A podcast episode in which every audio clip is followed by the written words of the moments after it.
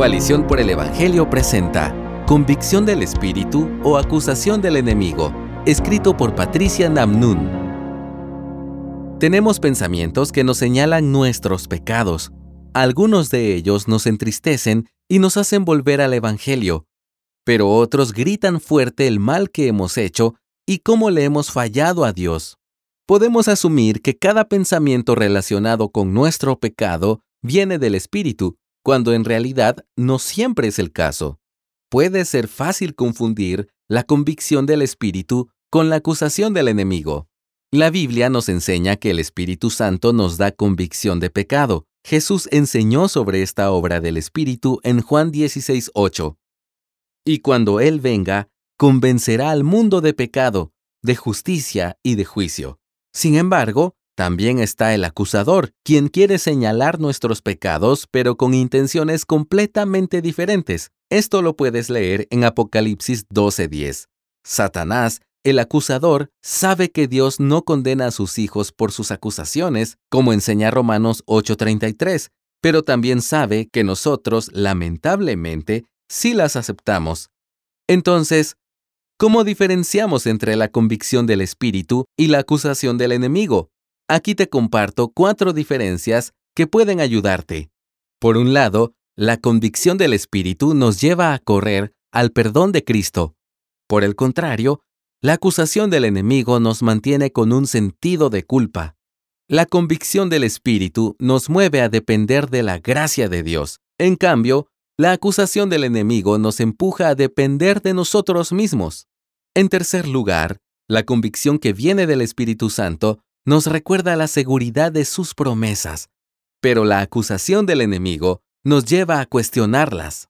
Por último, la convicción del Espíritu nos mueve a agradecer a Dios por Jesucristo, mientras que la acusación del enemigo nos mantiene pensando, miserable de mí.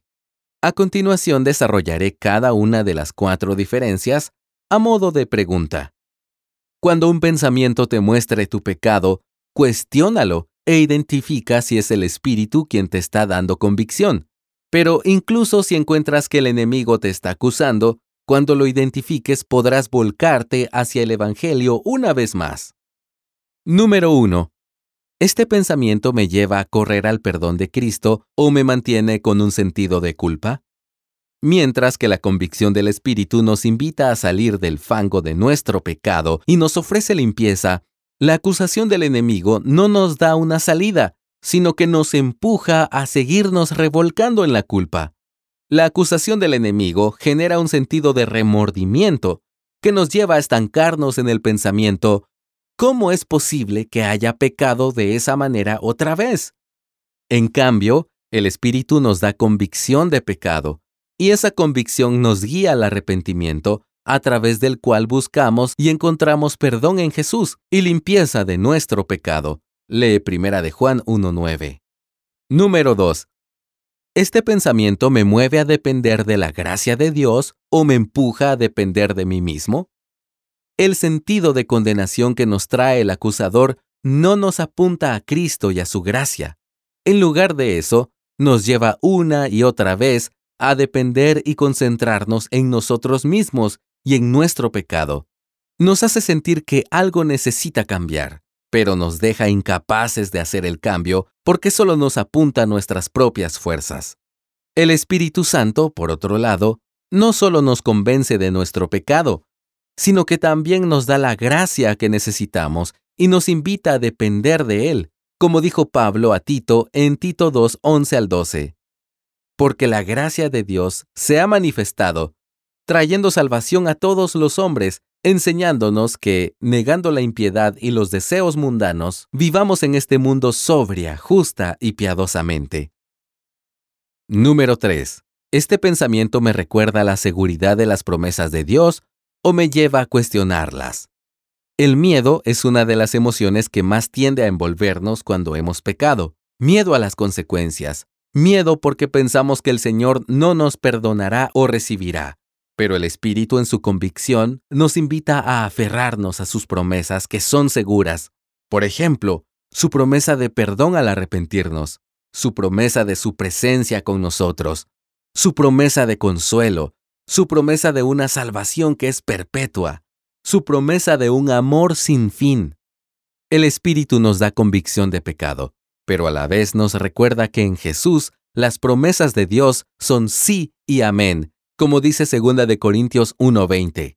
En cambio, el enemigo en medio de sus acusaciones nos lleva a cuestionar las promesas de Dios y su seguridad. Al acusarnos, trae pensamientos a nuestra mente que ponen signos de interrogación donde Dios ya ha puesto puntos finales. ¿De verdad el Señor te va a perdonar después de haber hecho eso? ¿Crees que siga siendo cierto que Él no se avergüenza de llamarte hermano luego de ver el desastre en el que te has metido? Cuestionando lo que claramente dice en Hebreos 2.11. Satanás quiere que ignoremos las promesas de Dios, quiere que dudemos de ellas porque sabe que mientras no las creamos, más nos hundiremos en nuestro propio pecado. Número 4. ¿Este pensamiento me mueve a agradecer a Dios por Jesucristo o me mantiene pensando miserable de mí? Pablo escribió en Romanos 7 del 24 al 25, Miserable de mí, ¿quién me libertará de este cuerpo de muerte? Gracias a Dios por Jesucristo, Señor nuestro. La convicción del Espíritu nos hace ver nuestra condición de pecado, nuestra pobreza espiritual, pero no se queda ahí nos extiende la esperanza de Cristo.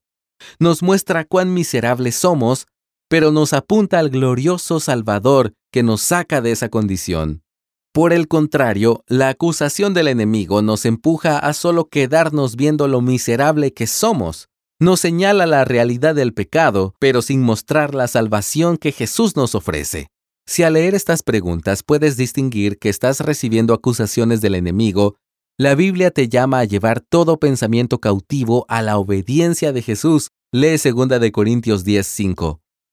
La batalla en nuestra mente muchas veces es feroz, pero no debemos rendirnos. Cada pensamiento debe ser sometido en obediencia a Jesús y para eso necesitamos hablarnos sus verdades más de lo que escuchamos las mentiras del acusador. No porque algo llegue a nuestra mente significa que sea cierto analicemos nuestros pensamientos a la luz de la palabra y así traigámoslos a la obediencia a Jesús. Por otro lado, si estamos siendo confrontados sobre algún pecado, no endurezcamos nuestros corazones. Corramos en arrepentimiento delante de Jesús, recibamos su perdón y limpiemos nuestras manos, porque sabemos que todo aquel que se acerca a Él no será echado afuera, como leemos en Juan 6:37. Que el Señor nos ayude a abrazar su confrontación y a llevar delante de Él las acusaciones del enemigo. Gracias por escucharnos. Si deseas más recursos como este, visita coaliciónporelevangelio.org.